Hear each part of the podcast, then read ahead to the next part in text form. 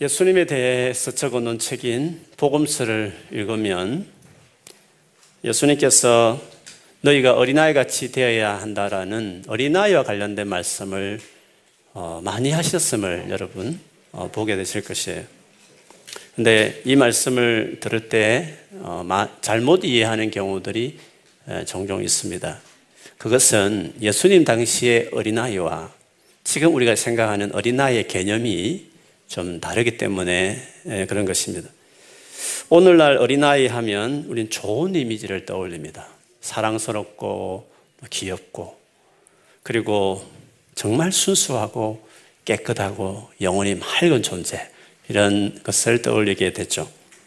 그러나 예수님 당시에는 그렇지 않았습니다.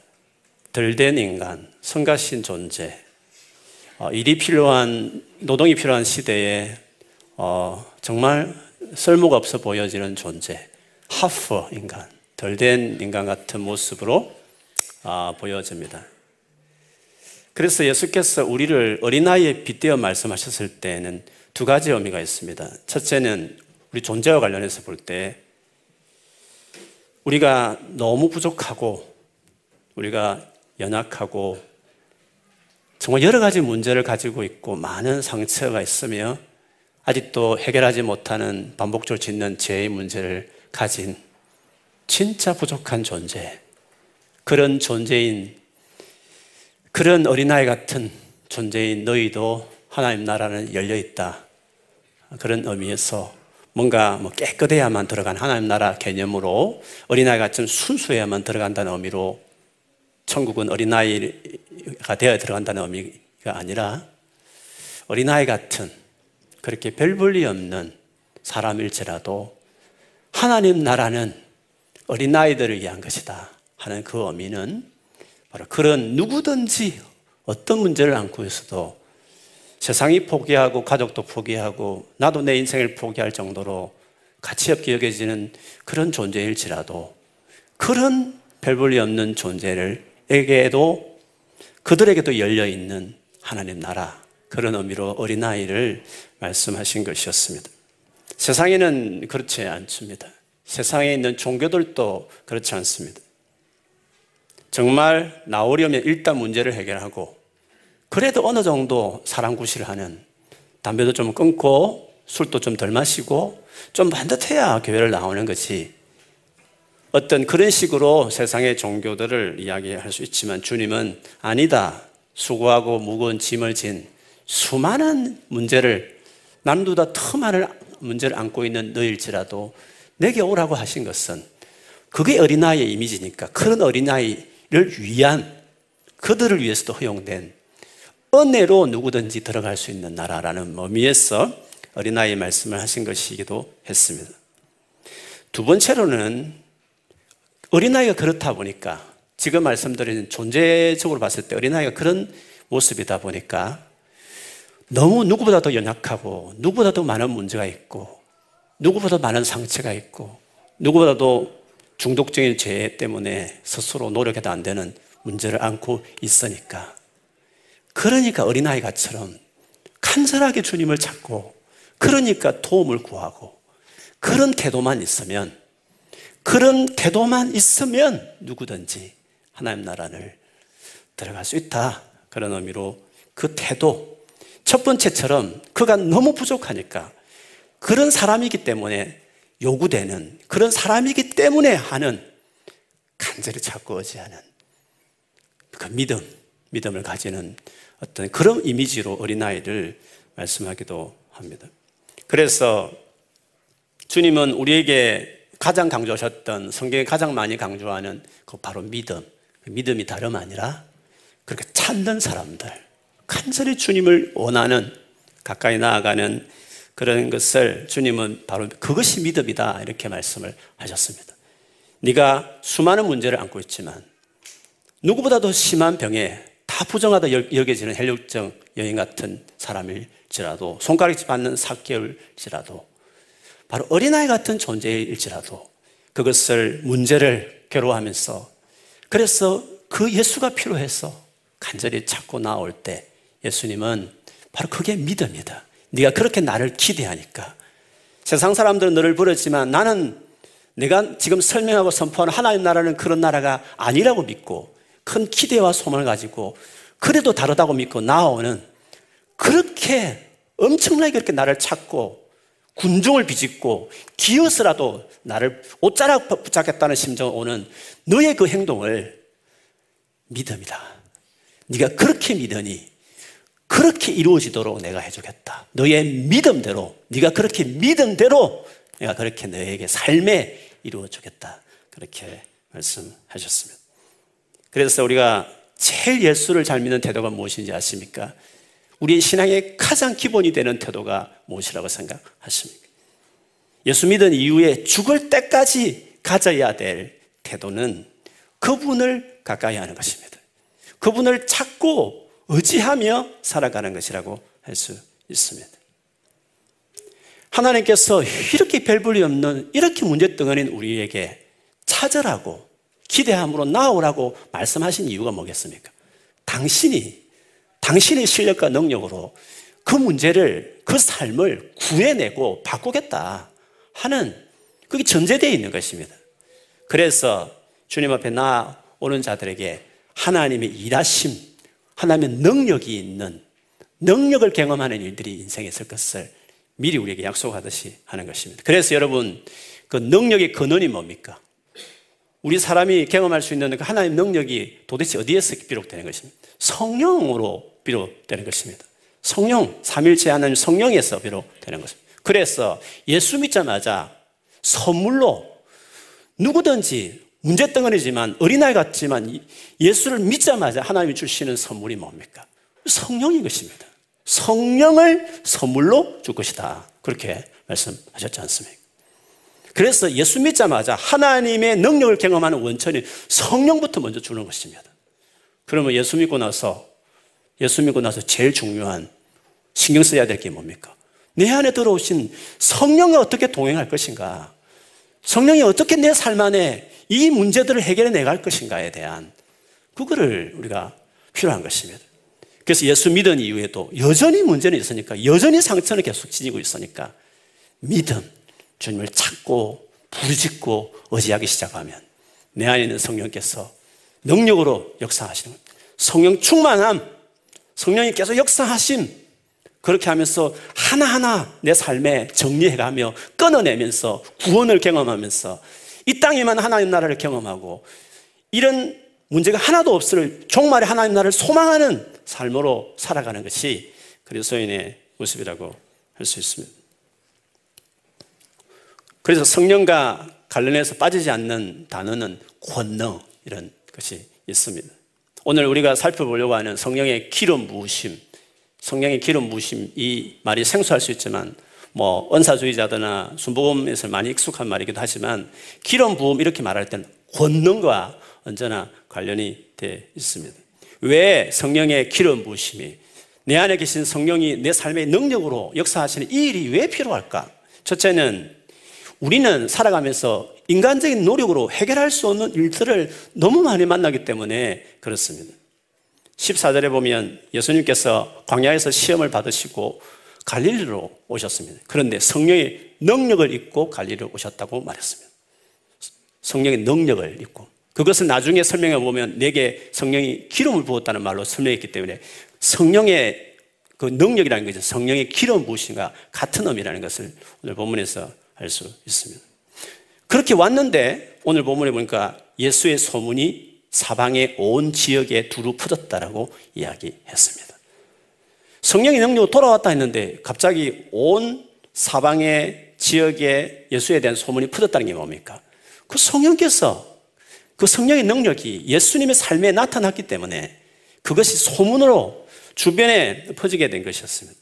다른 복음서와 비교해 보면 이 의미를 많은 병자를 고치고 귀신을 쫓아내는 그런 성령의 권능으로 치유하신 것으로 설명하고 있습니다. 그것을 오늘 본인 고향 나사렛에 갔을 때 해당을 맞아서 거기 들어가서 성경 낭독을 하고 설교를 하고 기도하는 일종의 예배 같은 그 회당에서 그날 하필 예수님이 유명하니까 유명세를 탔으니까 예언서를 읽으라고 했었는데 예수님이 그 예언서 중에 이사야 예언서를 중에 오늘 본문 이사야 61장을 인용하시면서 오늘 그걸 읽으셨습니다. 이 갈릴리 나사렛은 예수님의 고향인데 다른 복음서와 비교해 보면 이 방문한 때가 처음 아니었습니다. 갈릴리 사역을 다 끝내고 마지막에 사실은 고향을 방문했었습니다. 그런데 누가는 마치 예수님이 처음부터 시험 당하시고 그리고 돌아오자마자 마치 나사렛에 방문한 것처럼 보이지만 그러나 연대기적으로 시간을 보면 갈릴리 사역을 끝내고 한참 뒤에 그 다음에 고향에 온 택이었습니다. 그래서 우리가 복음서를 공부할 때 이게 시간적인 순서로 안 돼 있는 경우도 있다라는 것을 염두에 둘 필요가 있습니다. 예를 들면 요한복음 보면 2장에 예수님이 성전에서 장사하는 사람 쫓아내잖아요. 다른 복음서를 보면 예수님이 나귀 타고 십자가에 돌아가시기 바로 그 일주일 남겨놓고 그 일을 하셨단 말이죠. 근데 요한복음에는 예수님 처음에 하신 것처럼 말하고 있잖아요. 진짜 옛날 사람들은 보수적인 것은 아, 예수님 두 번 했다. 이렇게 해석하는 분도 있지만 그런 복음서를 해석을 하는 걸 몰라서 그런 것입니다.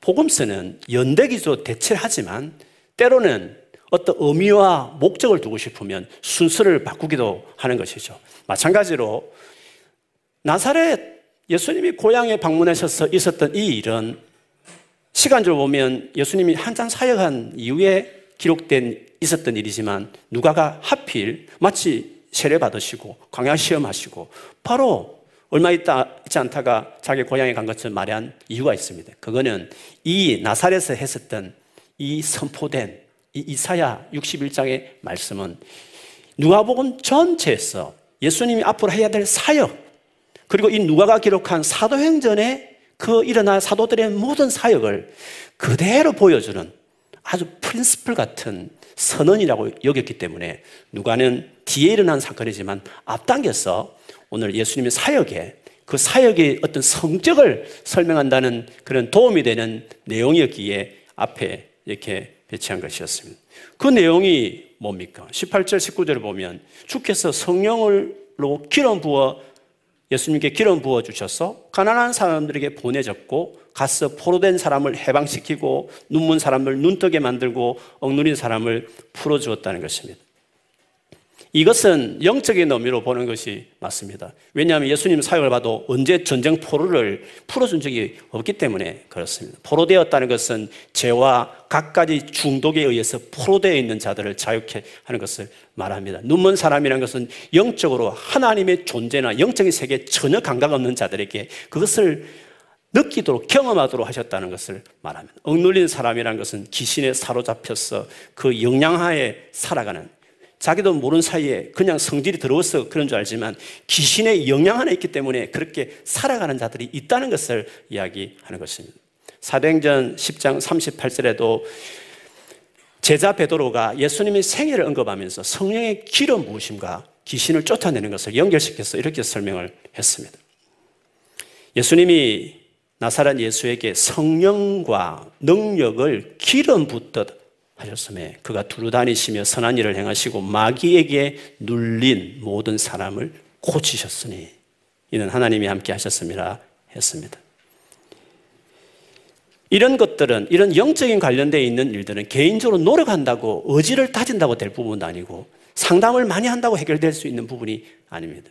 성령의 능력으로 치유받고 귀신을 쫓아내야 해결되는 영역도 있는 것입니다. 그렇기 때문에 우리의 삶에는 그런 영역들이 있기 때문에 성령의 기름 모심이 그래서 필요한 것입니다.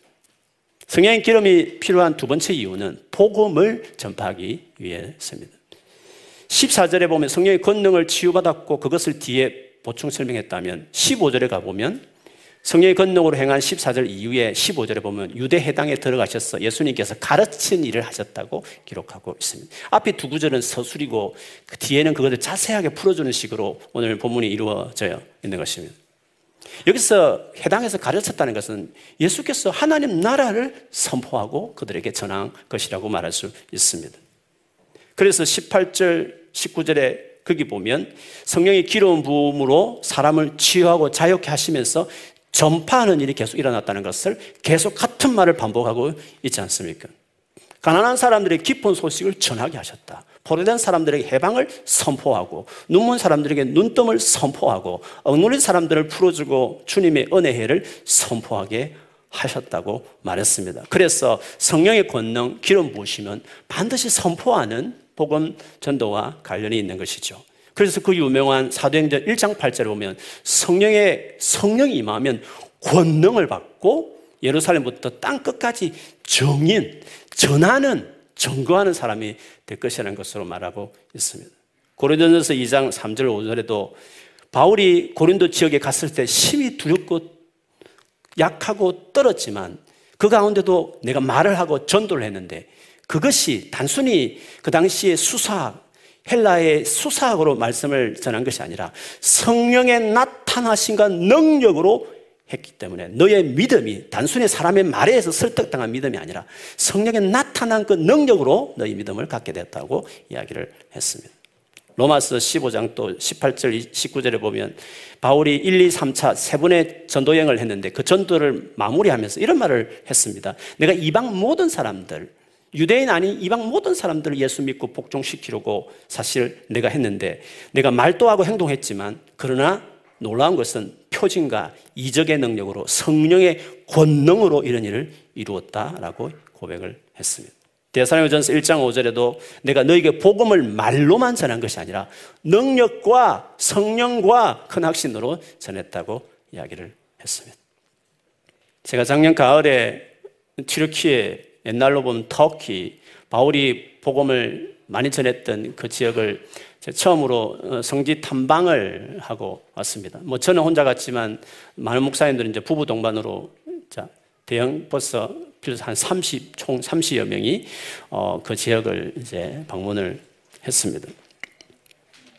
수요예배 때 나누었지만 주일 오실 분들은 듣지 못할 것 같아서 오늘 말씀 관련해서 좀 나누고 싶은 게 있습니다.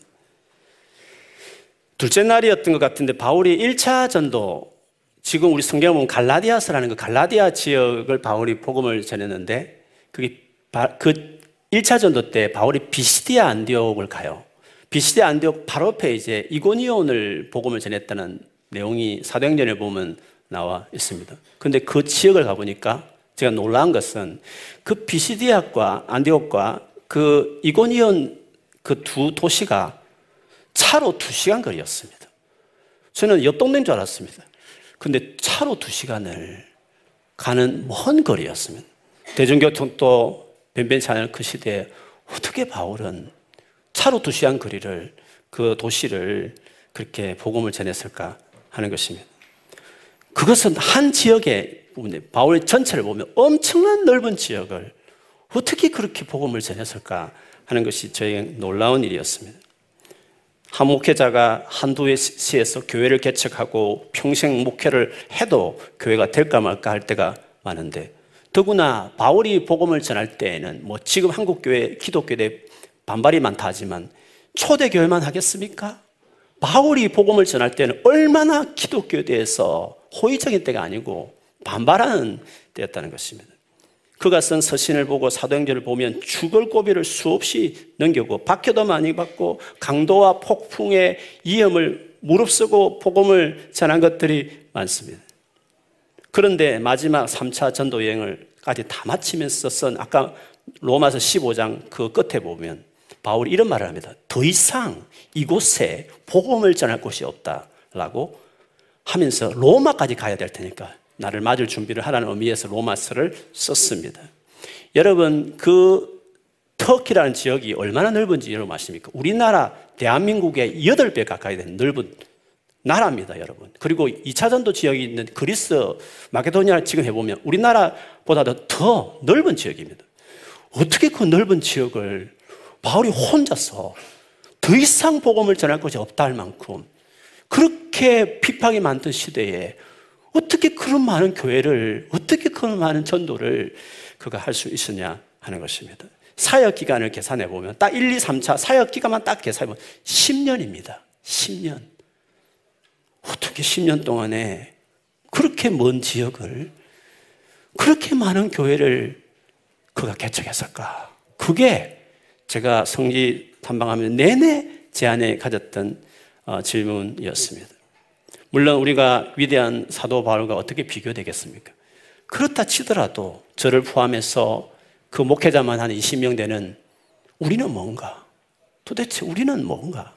이 한 분은 그렇게 어려운 시대에 그 넓은 지역에 그 짧은 10년에 이런 일을 했는데 우리는 도대체 뭐 하고 있나 하는 어, 것을 생각 참 부끄러운 시간이었습니다. 바울에게 있어서 무엇이 그를 그렇게 사역을 했을까? 말씀을 잘 전하는 분이셨습니다. 성경이 해박한 분이셨습니다. 뿐만 아니라 자기 목숨을 자기 성도들을 위해서 바칠 정도로 목자와 그런 아비의 마음이 있었던 것도 분명합니다. 그러나 그것으로 그렇게 할 수 있었을까요? 말씀을 탁월하게 그렇게 전하면, 정말 영혼을 사랑하면, 그 수많은 넓은 지역을 10년 만에 과연 그렇게 할 수 있었을까 하는 것입니다. 바울 스스로 여러 서신에 조금 인용한 구절도 있었지만, 바울이 그렇게 할 수 있었던 가장 확실한 이유는 자기 안에 있었던 성령이 나타나 능력으로 사역했기 때문에 그 엄청난 일들을 할 수 있었던 것이었어요. 그래서 제가 성지 탐방을 마치고 하면서 뭐 그 지역에 얽히는 감동스러운 스토리도 스토리지만 과거를 향수 젖어서 과거 유적을 돌아보는 것이 중요한 게 아니라 지금 똑같은 하나님을 섬기고 있는 나에게 바울의 그렇게 위대하게 사역하게 했던 바로 그 성령 하나님을 사모하는 마음이 저는 간절했습니다. 성령님 제 삶에도 제 사역에도 나타나셔야 된다는 고백을 절로 나왔습니다. 제가 생각하는 멀티컬처 교회 개척이나 이 도시 내 수많은 교회들을 연합시켜서 다음 세대를 성교를 끝내고 완성하는 일들이 어떻게 비전 제시를 잘한다고 열심히 모인다고 될 일이겠습니까? 성령의 역사가 나타남이 아니고서는 이건 있을 수 없는 일이다. 그 생각 때문에 기도할 때마다 주님 내 삶과 사역에 내 안에 계신 성령께서 나타나기를 간절히 구하는 것입니다. 이 같은 일은 적어도 예수를 믿는 사람이라면 성령이 다 계시니까 똑같이 내 안에 계신 성령께서 내 삶 안에 나타나 일하시기를 사모하고 구하는 것이 당연하다고 보여지는 것입니다. 그렇게 해야만 나도 죄와 사탄과 상처와 갖가지 어려움에서 돌파할 뿐만 아니라 그 같은 문제를 안고 있는 조그만 둘러봐도 조그만 내 친구들 봐도 스스로 자기 힘으로 아무리 노력해도 안 되는 수많은 고통 중에 있는 그들을 건질 수 있는 그것도 성령께서 성령께서 해주셔야 될 일이니까 내가 그런 성령의 기름 부음을 받은 사람으로 사야 된다는 그 간절함이 들지 않을 수가 없는 것이죠. 어떻게 하면 성령의 기름 부음을 받을 수 있을까? 성경 정치들을 본다면 크게 두 가지 중요한 부분만 여러분과 같이 나누고 싶습니다. 첫째는 거룩하게 살아가는 것입니다. 물론 거룩함이 구원의 조건은 아닙니다. 예수 믿자마자 이미 거룩한 신분을 이미 주셨습니다. 그게 성도 아닙니까? 거룩한 물이 아닙니까? 예수 믿자마자 우리는 거룩한 아니 신분을 주신 것입니다. 그러나 그러나 그런 점에서 거룩함이 구원의 조건 아니고 구원받은 이후에 주신 신분이지만 그러나 능력의 문제는 다릅니다. 여러분이 거룩하게 살지 않으면 능력을 경험할 수 없습니다. 여러분 안에 계신 성령의 나타남을 경험할 수 없기 때문에 우리가 거룩하게 살아야 될 이유는 내 안에 계신 성령 크리스찬만이 누릴 수 있는 그 하나님 나라의 은혜의 능력을 경험하기 위해서 그래서 거룩하게 살아가는 것이 그렇게 중요한 것입니다. 거룩함이 뭘까? 성결함이 뭘까 했을 때 소극적으로 본다면 여러분이 그냥 떠올리듯이 내가 죄로부터 나를 깨끗하게 하여 살아가는 것입니다. 죄를 지으면 그리고 죄인 줄 알면서도 계속 붙들고 있으면 절대로 거룩한 능력을 경험할 수 없습니다. 그렇기 때문에 그러나 우리가 계속 죄를 짓는 습관이 있기 때문에 그런 위치에 있을 때, 그런 스테이지에 있을 때 우리가 해야 될 일이 뭡니까? 끊임없이 죄를 지었을 때마다 믿음을 갖는 것입니다. 어떤 믿음? 하나님께 나아가는 것입니다. 하나님은 절대 나를 탓하지 않으시고 인자하시고 자비로우심을 믿고 죄책감이 시달리는 것이 아니라 그 한없는 용서를 베푸시는 하나님을 신뢰하고 죄를 지으면 지을 때마다 스스로 상처를 극복이 안 되면 안 될 때마다 하나님 앞에 신뢰하고 소망과 기대을 가지고 나가는 것이면 나가면 옷자락 잡으면 정의와 힘이 없이 기어서라도 갔어 잡으면 그 주님은 나를 살릴 것이라는 믿음을 가지고 문제가 크면 클수록 제가 깊으면 깊을수록 상처가 해결되면 깊으면 깊을수록 믿음 계속 나가는 것입니다. 나가서 이 죄를 고백하고 죄책감이 아니라 하나님 정말 도와달라고 긍휼을 구하고 믿음으로 나가는 그거를 하는 것입니다. 그렇게 하나하나 죄를 철회해 가는 것입니다. 여러분 그렇게 주님 앞에 믿음으로 주 앞에 계속 나가는 그 일을 있을 때마다 하기 시작하면 주님이 그 죄를 처리하기 시작해요. 그래서 이제는 죄의 용서뿐만 아니라 거기에 대해서 평안을 주십니다. 그리고 담대함을 줘요. 담대함. 담대함은 평안에서 나오는 겁니다. 불안한 조급한 사람들은 담대할 수 없어요. 사람 만난 것도 두렵어요. 어떤 모임 가는 것도 두렵습니다. 어떤 뭐 하는 것도 계속 미루고 싶고 그렇게 다 미루는 겁니다. 잠만 자고 미루는 것입니다. 왜? 평안이 없으니까 그 일을 행할 자신감과 담대함이 없는 것입니다. 그러나 하나님 앞에 그 연약함을 내놓고 주 앞에 머물고 그분을 찾고 부르짖으면 주님 어느새 평안을 주십니다. 그리고 담대함. 사람을 딱 만나는 것입니다. 그리고 내가 해야 될 논문이며 에세이를 써내는 것입니다. 그리고 그 회의에 참석하는 것입니다. 처음 만나는 모임이고 미팅이지만 거기에 담대하게 나갈 수 있는 것은 주님이 주님 앞에 서면 주님 그 은혜를 내게 허락해 주시는 것입니다. 그래서 회복하고 능력으로 채워지는 것이 있는 것입니다. 거룩은 시작은 죄를 멀리하고 싸우지만 거룩의 클라이막스는 거룩의 데스티네이션은 하나님께 헌신하는 것입니다. 하나님 관계에 자기 삶을 드리는 게 거룩입니다. 거룩은 도덕주의가 아닙니다. 옳고 그런 거 따지면서 정의를 논하는 게 거룩이 아닙니다. 거룩은 인격이신 살아계신 하나님을 향한 행동입니다. 그분을 행하기 때문에 그분이 싫어하는 죄를 멀리하는 것인데 단순히 죄를 짓지 않는다, 깨끗하게 산다, 정의를 실천한다는 도덕주의자 정의를 외치는 사람하고 다른 것입니다. 우리는 하나님 그분에게 목매는 것입니다. 그분이 싫어하니까 죄를 멀리하고 그 죄를 끊어내실 분도 하나님이 있기 때문에 주님 앞에 나아가는 믿음의 행위를 우리가 끊임없이 하는 것입니다. 그뿐만 아니라 결국에는 그 하나님 관계에 헌신하고 그분을 사랑하고 그 부분을 알아갖고 그분 앞에 내 삶을 드리는 것입니다. 이것을 우리는 예배다. 예배하는 것이다. 하나님 앞에 자기 삶을 드리는 행위가 예배인 것입니다. 예배를 멀리하는 사람은 절대로 능력 있게 살 수 없습니다. 주일 하나 제도 지키지 못하고 대충 바쁘다고 이러저런 핑계로 여행 갈 계획 있고 친구 만날 소식이 있서 예배를 지켜내지 못하면 절대로 하나님의 능력으로 살 수 없습니다. 구원은 받을지 모르지만 안 믿는 사람 똑같이 자기 연약함대로 상황 따라 살아가는 사람밖에 되지 않는 것입니다. 그러나 우리가 예수를 믿었지만 여전히 연약함을 지니고 여전히 죄와 싸워야 되고 여전히 문제를 직면하고 여전히 내 안에 상처가 있지만 하나님을 찾고 의지하고 또 터지면 또 찾고 의지하고 그러나 수습할 정도가 아니라 다시는 그 죄를 짓지 않도록 그 상처를 도려내고 오히려 강하게 담대하게 평안을 가지고 설 수 있는 사람이 되기 위해서는 하나님 앞에 예배하는 것이 그분 앞에 올인하는 것이 중요한 것입니다. 주님과의 관계 안에서 우리가 감당할 수 있는 은혜를 얻는 것입니다. 그래서 거룩의 끝은 예배입니다. 거룩은 하나님 그분을 향하여 사랑하는 것이 거룩과 사랑은 같이 가는 것입니다. 거룩한 사랑을 하나님께 헌신하는 마음을 다하여 사랑하는 것이 거룩이라고 이야기할 수 있는 것입니다. 공동체적으로 이렇게 예배드리는 이 자리가 대단합니다. 여러분, 공동체적 아무리 큐티를 열심히 해도 허약합니다. 우리 자체가 그렇기 때문에. 그러나 이렇게 많이 준비해서 이렇게 많은 분들이 기도해서 하는 이 자리에 한번 딱 참석하면 해도 여러분 회복되는 이유는 여기에 하나님의 은혜가 있기 때문에 그런 거예요. 그렇기 때문에 공예배를 무슨 수가 있어라도 그 자리를 지켜내야 하는 것입니다. 내가 살기 위해서, 내가 회복되기 위해서 내가 평안을 다시 회복하기 위해서 담대함을 가지고 내 삶을 맞닥뜨리기 위해서 우리가 공예배를 지키는 것입니다.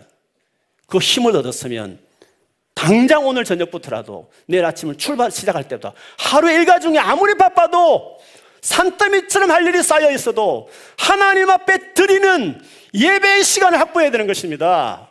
30분이든 1시간이든지 도무지 내 삶이 수습이 안 되면 더 예배의 시간을 확보해서 주님 앞에 말씀을 조아리고 기도하면서 자기 마음을 주 앞에 드리는 개인의 예배를 세워야 하는 것입니다. 가정이 망가져 있으면 온 가족이 모여서 가정 예배를 드리기 시작하면 하나님이 거기에 회복해 은혜를 주시는 것입니다. 그래서 성령 기름 부으심에 제일 중요한 성령이 내 안에 도와주신 은혜를 경험하기 위해서 제일 중요한 것은 예배를 붙드는 것입니다. 예배가 무너진 사람, 성경도 보지 않고 기도도 대충 하고 어떻게 삶을 살아낸다는 말씀입니까? 어떻게 자기 안에는 성령께서 우리의 삶을 지배할 수 있다는 말씀입니까? 반드시 지켜내야 되는 것입니다. 예배하는 것은. 거룩은, 거룩은 하나님을 사랑하는 것이다. 거룩은 그 하나님 앞에 마음을 드리는 예배다. 거룩을 딱딱한 의미로 생각합니다. 너무나 넘치는 하나님을 향한 헌신적인 사랑의 행동들을, 고백들을, 시간을 내는 것들을 우리는 거룩한 것이다. 거룩한 행위라고 이야기하는 것입니다. 다니엘을 기억해 보십시오. 말씀대로 살기 위해서 자기를 더럽히지 않기 위해서 단순히 도덕주의자였습니까? 아닙니다. 하나님 앞에서 요셉은 뭡니까? 내가 하나님 앞에서 보디발의 처와 성적인 이런 것을 할 수 없다. 하나님을 의식하는 것입니다. 하나님 그분을 바라보는 것이 거룩의 본질인 것입니다. 죄 안 짓고 깨끗하고 법 없이 살아간다고 거룩한 사람입니까? 아닙니다. 하나님을 찾지 않으면 애절하게 주님 앞에 주의 이름을 부르는 사람이 아니면 그는 바리새인들처럼 거룩한 사람이라고 말할 수가 없는 것입니다. 두 번째 성령의 기름 부으심을 받기 위해서는 긍휼히 여기는 마음이 필요합니다. 사람을 향한 헌신이라고 이야기할 수 있습니다. 오늘 본문에 보면 성령의 기름 부심이 왜 예수님께 필요했습니까? 가난한 자들에게 기쁜 소식을 전하기 위해서. 포로된 사람을 해방시키기 위해서. 눈먼 사람들의 눈을 뜨게 하기 위해서. 억눌린 사람을 자유하기 위해서입니다. 성령의 기름 부음에 대한 이야기를 성령세를 이야기하면서 그저 신비로운 체험을 하겠다고 누가 은사가 경험됐다니까 그런 거 경험하겠다고 하는 게 아닙니다. 그래서 우리가 성령의 기름 부음을 사모하는 게 아닙니다. 포로되어 있는 자들, 눈먼 자들, 상처 입은 자들을 살려내기 위해서 성령 기름 부음이 그래서 있는 것입니다. 그러니 어떻게 이웃을 사랑하지 않으면서 내 옆에 형제자매들을 고통당하는 것을 무관심한 채로 나와 내 가족만 내 자식만 위해 살아가는 인생이 어떻게 성령의 기름 부음을 받을 수 있다는 말씀입니까? 우리는 주변에 정말 내게 보이는 한 영혼들 아픔을 보고 가슴 아파하면서 주님 내 힘으로 저를 도와줄 수 없는 일이지만 주님 도와달라고 기도하고 가서 건면하고 그렇게 해줄 때 나는 할 수 없지만 그도 해결할 수 없지만 성령께서 나타나셔서 그렇게 긍휼을 베푸는 자들을 통해서 성령이 나타나 그 일을 자유케 하는 그 일들을 행하여 주시는 것입니다. 예수님께서 수많은 기적을 행하셨던 이야기들을 복음서에 보면 정리하듯이 써머리 하는데요. 꼭 빠지지 않는 것이 있습니다. 그거는 긍휼입니다. 성령의 권능과 기름 부음과 긍휼을 같이 가는 것입니다. 마태복음 9장 35절 36절에 보면 예수께서 모든 도시와 마을을 두루 다니면서 유대 사람의 여러 해당에 가르쳤습니다. 하나님 나라의 복음을 선포했습니다. 온갖 질병과 온갖 아픔을 고쳐 주셨습니다. 이어서 예수께서 무리를 보시고 그들을 불쌍히 여기셨다. 그들은 마치 목자 없는 양과 같이 고생에 지쳐서 기운이 빠져 있었기 때문에 예수님의 그 수많은 능력은 무리를 보시면서 긍휼히 여기신 긍휼로서 긍휼에서 나온 것이 예수님의 능력이었음을 말합니다. 긍휼에서 성령의 기름 부으심, 성령의 권능이 나오게 되는 것입니다. 제가 사역하면서 저 개인적으로 가장 성령 충만했던 적을 꼽으라고 한다면 2003년도에 한국에 있을 때 제가 맡았던 청년부와 함께 거제도, 여러분 거제 아시죠? 거제 아일랜드, 거제도에 애광원이라는 곳이 있습니다. 이 애광원은 어, 장애인들의 천국이라 이끌어질 70년에 진짜 6.25 사변 이후에 그 항폐했던 곳에부터 시작되어서 했던 것이었습니다. 그림에도 보듯이 독일식으로 진짜 장애인들이 그 모든 시설을 이용하고 이동하기에 불편하지 않도록 편리하게 잘 지어져 있습니다. 거기에 진행되는 프로그램들도 정말 장애인들을 위해 정성스럽게 다해서 이루어져 있습니다. 이곳에 저희가 청년부들이 수련을 갔는데 우리가 하는 주로 하는 일은 그 애강원에 있는 지적, 중증 지적 장애인들 1년에 한 번 꼭 그들이 기대하고 고대하는 게 있습니다. 바로 그것은 그 거제도 해변가에 가서 물놀이하고 이렇게 수영하고 이런 일들을 1년에 그들이 한 번 꼭 하는 날이 있었습니다. 저희가 며칠 동안 번갈아 가면서 그 장애인들을 데리고 해변가에 가서 하루 종일 놀아주는 것입니다. 너무 심한 친구들은 휠체어를 타고 그래도 이렇게 해변가를 바라보면서 그 자체가 힐링이죠. 괜찮다 싶으면 일대일로 맡아가지고 이제 그때 물놀이 해주는 거예요. 제가 그때 맡은 친구, 요 친구였어요. 맡아가지고 이렇게 왔다 갔다 하면서 이렇게 놀아주는 일들을 했었습니다. 그리고 저녁에는 저희들이 이제 모여서 이제 예배, 집회하는 일들을 그때 했습니다. 그때도 제가 우리 청년들을 일일이 기도를 해줬는데 제 생애 처음으로 기도해주면서 대연 기도라는 것을 했습니다. 그때 저희 교회 기도 많이 하는 권사님께서 저에게 목사님께 예언의 은사가 있으니까 하나님 말씀처럼 선포하는 기도를 하세요. 이번에 가서 꼭 하세요. 이렇게 저에게 용기를 주셨어요.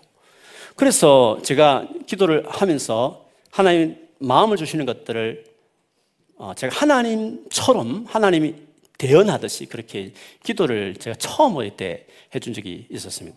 지금도 제가 기억나는데 그 중에 나이 있는 어떤 남자 청년이 있었는데 그 아버지가 그 집을 가출했어요. 뭐 부부 사이에 문제가 있었겠죠. 어쨌든 사연이 있었겠어. 그 아버지가 나가서 어머니하고만 오랫도록 사는 남자 청년이 있었습니다. 그래서 제가 기도를 딱 하는데 아버지가 돌아올 것이라는 마음을 주시는 거예요.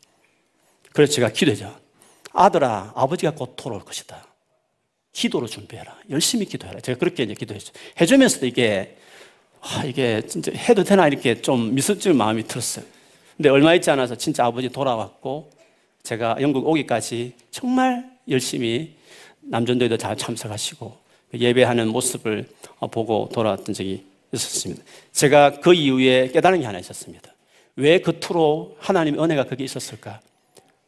낮에 하나님이 약한 자들을 향한 공의를 향한 그 사역을 주님이 기뻐하시고 저녁에 그 일을 기뻐하시는 그, 일, 그 일을 위해서 오신 그 일을 위해서 나타나셔서 역사하시는 그 성령께서 우리에게 저에게 은혜를 주셨구나 하는 것을 깨닫는 시간이었습니다. 그래서 우리의 삶 안에 하나님이 역사하시고 성령의 기름 부심을 경험하기 원하시면 나와 우리 가족의 울타리를 넘어서서 정말 내 주변에 멀리 갈 것도 없이 주변에 힘들어하고 있는 내게 붙여진 사람들 교회 탓하고 뭐 저를 탓하지 마시고 모두가 다 같이 여러분 셀이나 여러분 주변에 있는 사람들을 맡아서 한 영혼 부여잡고 여러분 고통하는 그 영혼 아시지 않습니까? 기도하면서 정말 주님이 치유해 달라고 강구하시면 주님께서 여러분을 통해서 여러분 안에 계신 성령을 통해서 그분이 나타나 한 영혼 한 영혼을 살려내고 구원하는 일들을 베풀어 주실 것입니다. 그래서 이런 삶을 경험할 수 있습니다. 그리스도인들은 누구나 이런 삶을 경험할 수 있습니다. 그러니 하나님 앞에 자기 삶을 드리십시오. 그리고 그분이 기뻐하시는 연약하고 결박되고 가난한 사람을 찾아가는 일을 하시면서 성령님 도와주시고 역사달라고 부르짖는 인생을 보내면 성령께서 여러분을 통해서 놀라운 일을 경험하는 것을 여러분 누리게 됐을 것입니다. 그런 은혜를 누리 여러분 되기를 축복합니다. 오늘 이 시간에도 함께 주님 앞에 기도하면서 오늘 성령으로 기름 부어주신 은혜를 여러분이 베풀어 주실 것입니다. 같이 기도하면서 다시 회복하고 새힘 얻어서 한 주간을 그렇게 믿음으로 살아가는 우리 모두가 되어야 될 줄 믿습니다. 우리 다 일어서셔서 우리 처음 들었던 찬양 죽게 가까이 간절히 주님만 원합니다. 채워 주소서 목마른 내 영혼 주를 부르니까 만져 주소서 주님 원합니다라는 거룩함의 우리의 고백처럼 이 찬양하면서 우리 같이 한번 기도하는 시간을 가졌으면 좋겠습니다.